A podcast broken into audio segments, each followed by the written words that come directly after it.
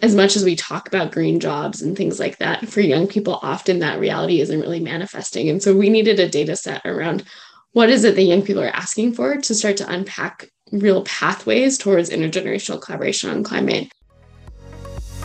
Welcome to Clean Tech Forward, a foresight podcast where we explore clean tech customers, capital, and Canada's path to net zero. Tune in to learn more about Canada's most exciting clean tech startups, industry success stories, investor insights, and academic initiatives as we accelerate the growth and impact of clean tech together. Welcome to Clean Tech Forward. I'm Jeanette Jackson, CEO of Foresight Canada. Today, I'm speaking with Meredith Adler, the Executive Director of Student Energy. Student Energy is leading youth engagement in climate and sustainability globally from Canada. Meredith and I discuss how student energy is empowering youth to find their voice in the fight against climate change. This Clean Tech Forward podcast is supported by Gowling WLG. A global leader in intellectual property law, Gowling WLG works alongside Canadian clean tech companies to develop IP strategies that maximize business opportunities and increase market share while protecting valuable innovation. From idea to investment to international expansion, Gowling WLG understands the potential of your intellectual property at every stage of growth. Visit gowlingwlg.com backslash cleantech to learn how they can support your business today. So, Meredith, tell me, how did you get started with student energy? What was your experience coming from academic to leading this organization? That's a great question. I got here from a pretty circuitous path. I think my initial obsession in life was really with youth empowerment, but then went to university and ended up studying human geography. But as I got into that, I really realized that if you care about human rights and if you care about these things, um, there are really some systems that fundamentally have to change if you're going to address the root causes of what's going on. And so from there, got really into energy policy um, and really had only taken one class in it but ended up landing my first job at a think tank working on communications working on energy renewable energy and that was really uh, a strong training ground for me on on where to head. And then as i was compiling a newsletter one day actually i saw a posting for this job at student energy where they were looking for someone to start a chapters program with the organization. I was like wow these are all my things. This is a global organization. Um, it's youth empowerment and it's energy. And so i was really excited to join.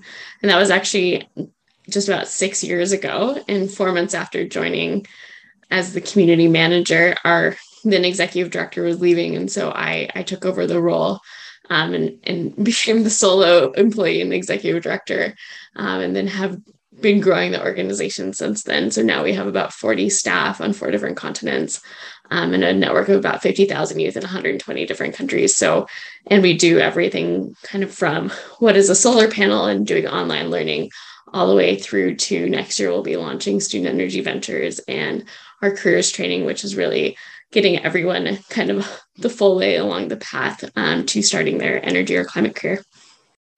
That's amazing. So, in 10 words or your elevator pitch, how would you describe student energy? We're a global organization. We're working to empower the next generation of energy leaders with skill and capacity building. And we work with governments, companies, and organizations to create meaningful youth engagement opportunities and to help integrate young people into how we shape our climate and energy future. It sounds like you've said that a few times. I know what it's like. yes. You talked a little bit about a new venture program. Are you allowed to tell us a little bit about that?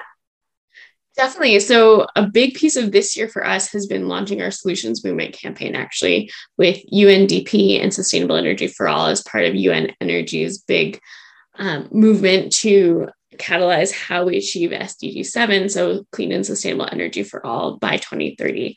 And so, Student Energy was asked to lead on a youth energy compact within that. And, and through that, we really decided to focus on what does it take to do the skill building we need to to really make sure that we have a generation of people who are ready to do all the deployment we need done um, by 2030. And so for us, that really looks at making sure that young people are able to start their own projects, start their own businesses. And so Student Energy Ventures will be a direct to youth funding program where we provide funding and grants for people's first larger scale energy project um, and two years of coaching and mentorship. So, very much a pre accelerator program meant to widen the tent on who can get into clean tech work, other climate work, and, and really provide that feeder program for so many of the incubators and accelerators like Foresight um, that exist around the world that that have great opportunities, but most young people need another step in between their education and being able to get there. Awesome, awesome. And now energy, it's def- well defined. Tell me why you chose energy as opposed to emissions reductions, bioeconomy, or water. That's a great question. So, student energy actually started in Calgary, Alberta. And so, a piece of that is really that our founders were working in the oil and gas industry and going to school at the U of C and really wanting to talk about how does this energy system that was so prevalent around them actually become sustainable and become climate safe. And so that was really where we started was was was in Calgary. And I think that's a big part of, of energy. Um, but really for us, energy is taken in a very meta sense. And so we're really looking at anything that the energy system touches. So food is involved in that, water is involved in that. Um, and so we do have a pretty broad lens on, on what does it take um, to create a climate safe future. But we actually see energy as just one of the core systems that really both provides for quality of life of people, your energy access um, really determines a lot about your health, your education, your economic opportunities. And that's really important to us as an organization. Equity has always been a really core principle for us. Um, and then energy is one of the systems that most fundamentally needs to change in order for us to uh, combat climate change. And so, um, so that's that's where we've tackled it. And I think from an educational standpoint, from the standpoint of empowering young people, learning about the energy system and learning how it works and learning to think in a systems way using energy as a tool and a guide really opens up a lot of doors for people and is a great enabler of how do you how do you spark systems level change? If you can understand the energy system you can start to understand a lot of the other systems that um, are determining how we how we work on climate. And so for us it's been a great catalyst to have those conversations with people and really approach education from a different standpoint and from this experiential education standpoint.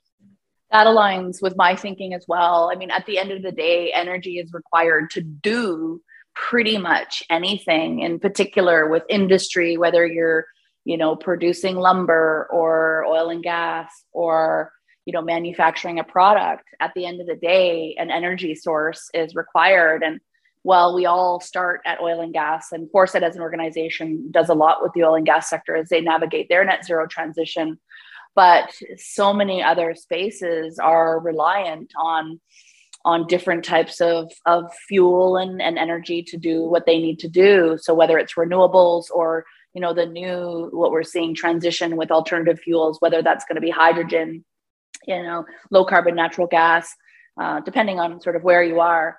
Uh, at Foresight, we're really looking at how do we look at energy decision trees. You know, where do you use electric electrification? Where do you use traditional fuels? Where do you use biofuels and renewables, et cetera, et cetera? So really, really, I think fascinating conversations on on energy broadly. So I heard you hit COP 26 after me. I was there uh, the first week, and I believe you attended the second week. And Student Energy released a global youth energy outlook. Can you tell me a little bit about that report?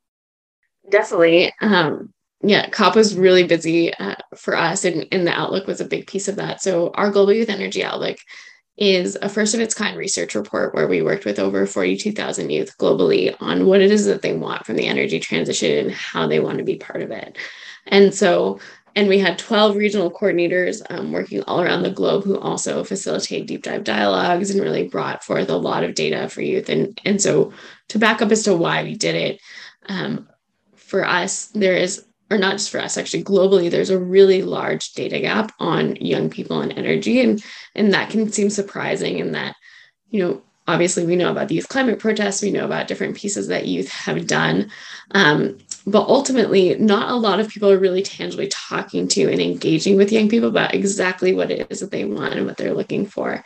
And so, this is really establishing a baseline of data and evidence as to what it is that young people expect from governments and companies going forward and how they want to participate and how, how important it is for them um, to have a role to play.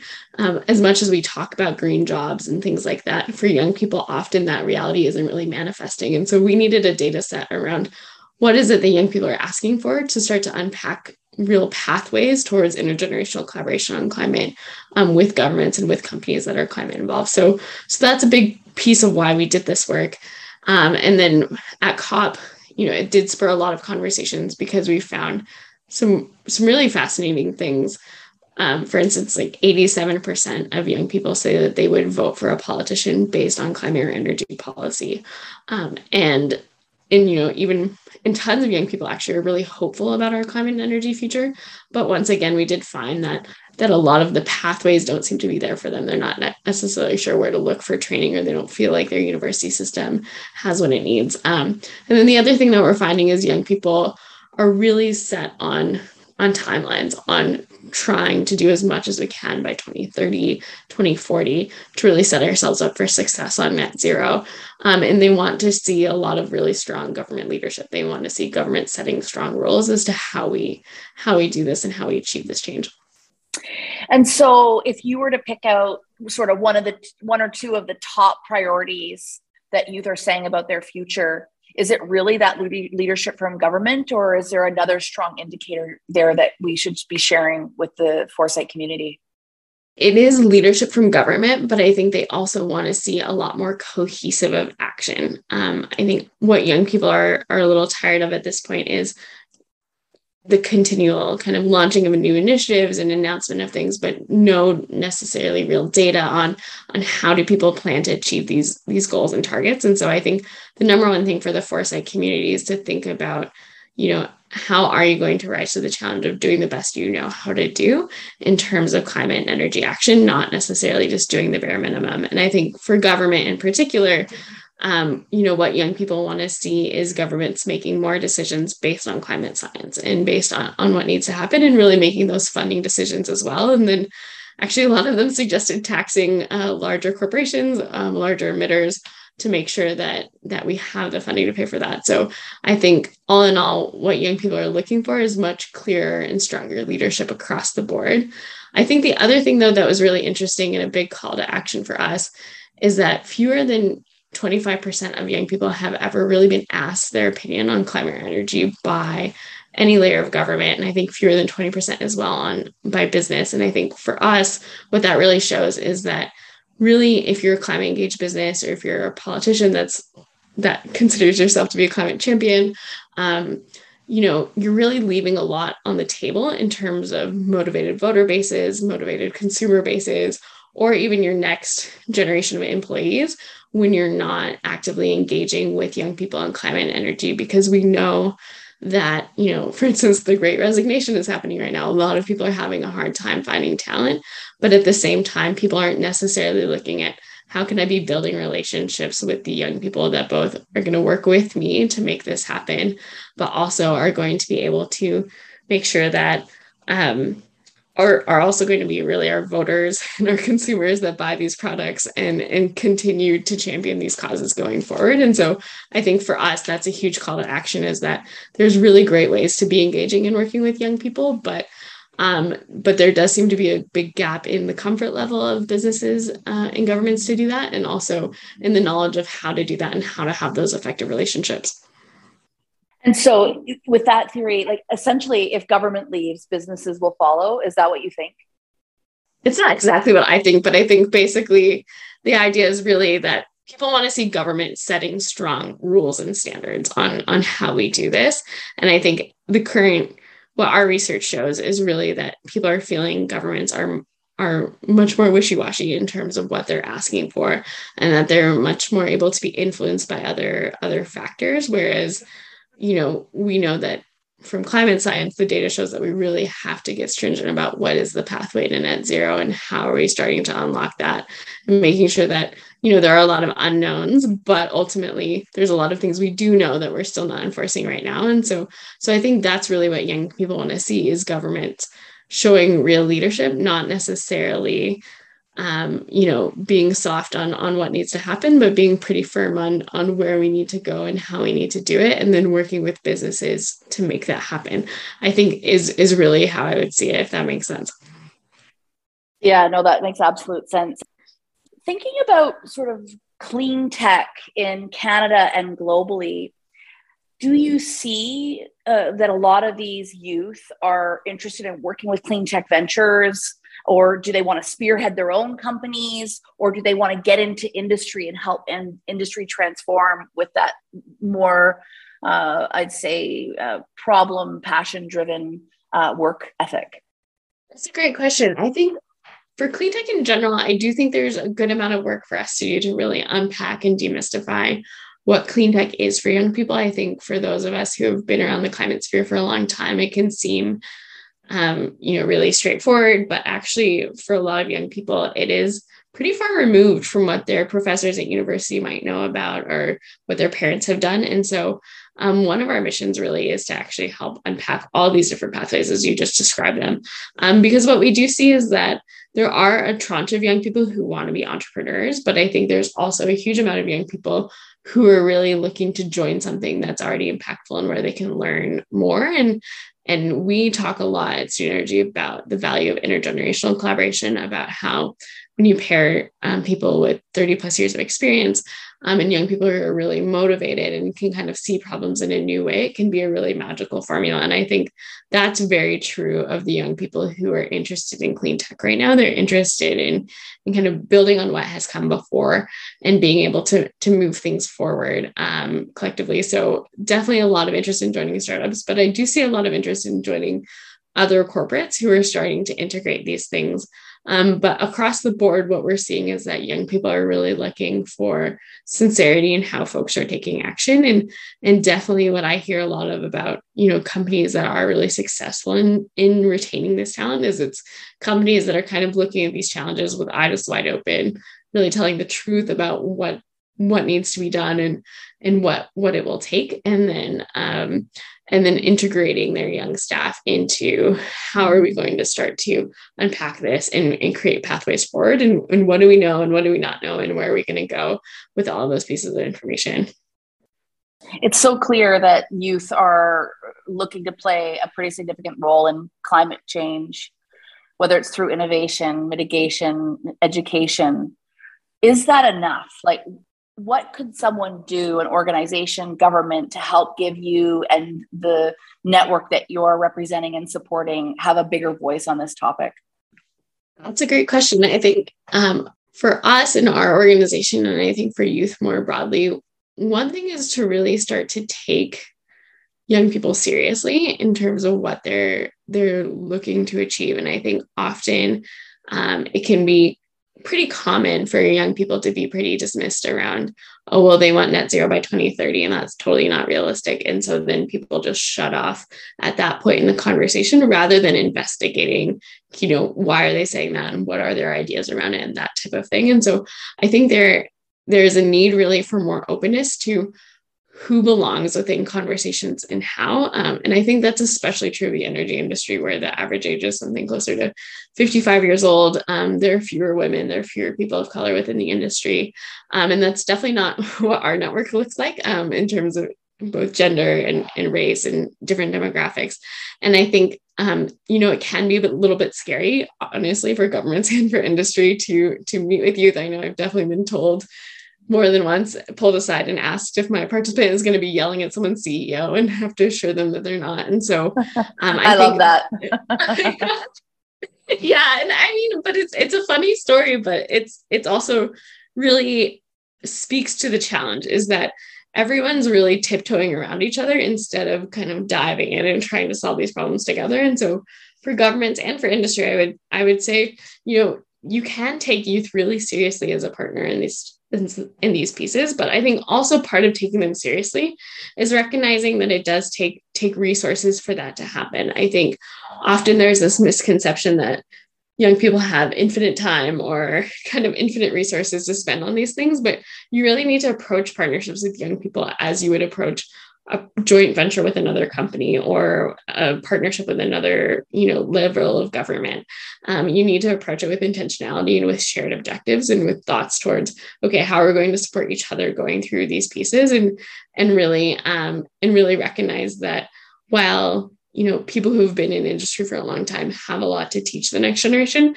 there's also a lot of reverse mentorship that can be happening in terms of of making change happen and i think that was really the the number one thing i would call for is is an openness to to working with new types of people but also you know a sincerity in pursuing um in pursuing those relationships and taking them really seriously I love that. I was at uh, a session with the prime minister uh, right before COP, and there were many youth at the at the center, uh, and one of the youth representatives really stood up and said, you know, youth isn't for the future. We're here now. We're here ready to do things and ready to ignite change and support change. And I, I thought everyone in the room had to really take a pause and a breath and think, wow, yeah, that's right. Like this isn't looking forward 10, 15 years. Thought leaders come from all ages, all demographics. And quite frankly, 2030 is going to come faster than we can even blink and is i don't even know personally if it's fast enough. I think there's things like you said that the youth are acknowledging that we can do now and there's no need to wait.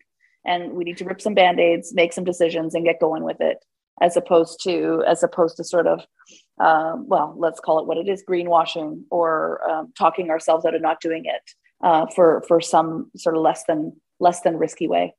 Definitely. And i think one thing that's often lost on people is the average age of the world globally is under 30. And I think in a lot of countries that either have really high carbon intensity electricity grids or really lack energy access, your average age is something close to 25 years old. And so if you're not really thinking about how are you engaging people earlier, you're really just not playing the long game on how we solve these problems. You're you're potentially excluding the majority of the workforce.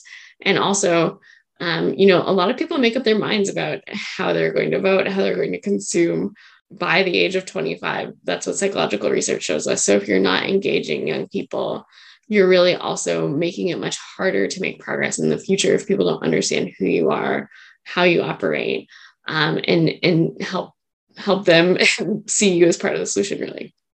All right. Now I've got a question more for you. Why is this cause so important to you, and why are you investing all of this time, energy, passion into it? I think for me, I'm really passionate about it because I just see so much missed opportunity, to be honest. I I see so many times where people have great ideas, but they're not really getting them off the ground in terms of having enough people supporting it. Or, um, you know, there are infinite ways to start to change different systems, but people can't find the staff or can't find the funding or other different pieces like that. Um, and so, and a lot of it really does come down to the fact that we're missing the opportunity to to to work collectively and work together. And young people are so good at that. They're actually really good at at coming together, examining a challenge, and starting to find a cohesive way forward that's based on some core human values. And so for me that's really what it comes down to is is how do we value people um, and how do we make sure that we're moving together more cohesively? And so um, this is a little bit of a convoluted answer but ultimately that's that's really where it comes from for me is is I can't stand watching, you know, reports go out that are brilliant and never get read, or um, you know, great business ideas that, that never get funded, or also incredibly talented people that have come that are coming from groups that are frankly systemically excluded from climate and energy and environmental work um, who would be such champions for the industry if we could just open our eyes to how to work with them. And so for me it's all about making sure that we're taking the most advantages we can of the resources that we already have. And a lot of those resources are really human ingenuity if we can make sure that we're starting to get the right people at the right tables. Amazing amazing. Okay to close off you know you spent six years at student energy you have lots of opportunity ahead of you what does success look like for you and the student energy team uh, in 2025? next in 2025, our solutions movement campaign um, will be well underway. And so having that full portfolio built out um, and being able to start launching a lot of those larger scale youth projects and really proving what young people can do, I think is the biggest part of success for us. Um, but then I think also looking towards our theory of change, what we really want to see um, and what I think is starting to happen is really um, this idea that young people in all types of generations and, and people can be involved at decision making levels and be working together. And so definitely see more success stories coming from business groups, government groups, and others who are who are ready to do that, who are ready to really work on empowerment of young people and thinking differently about about what leadership um, leadership look like for all of us. And so, so those would be my two things: big projects coming from young people, and then really cohesive intergenerational leadership going forward on climate. Meredith, thank you so much for joining us today. I I just reflect back on that, you know, time two and a half years ago. We were on a stage, both of us, organizations of two people, and now Student Energy is a massive global going concern. Um, we're here to support any way we can. Congratulations on the success, not only for you, but the entire network that you're championing and leading. I love it. We look forward to supporting any way we can. Great. Well, thank you. And same here. I think um, we've all been really inspired by your work and so excited to see that continue to grow as well. Thanks for listening. There are so many ways you can get involved with Student Energy. Check them out at studentenergy.org. Next week, our panel of investors are joined by Alex Ip, co founder and director of partnerships at Sirt Systems. See you then. To learn more about Foresight's programs, events, and more, visit us at foresightcac.com or follow us on social at ForesightCAC.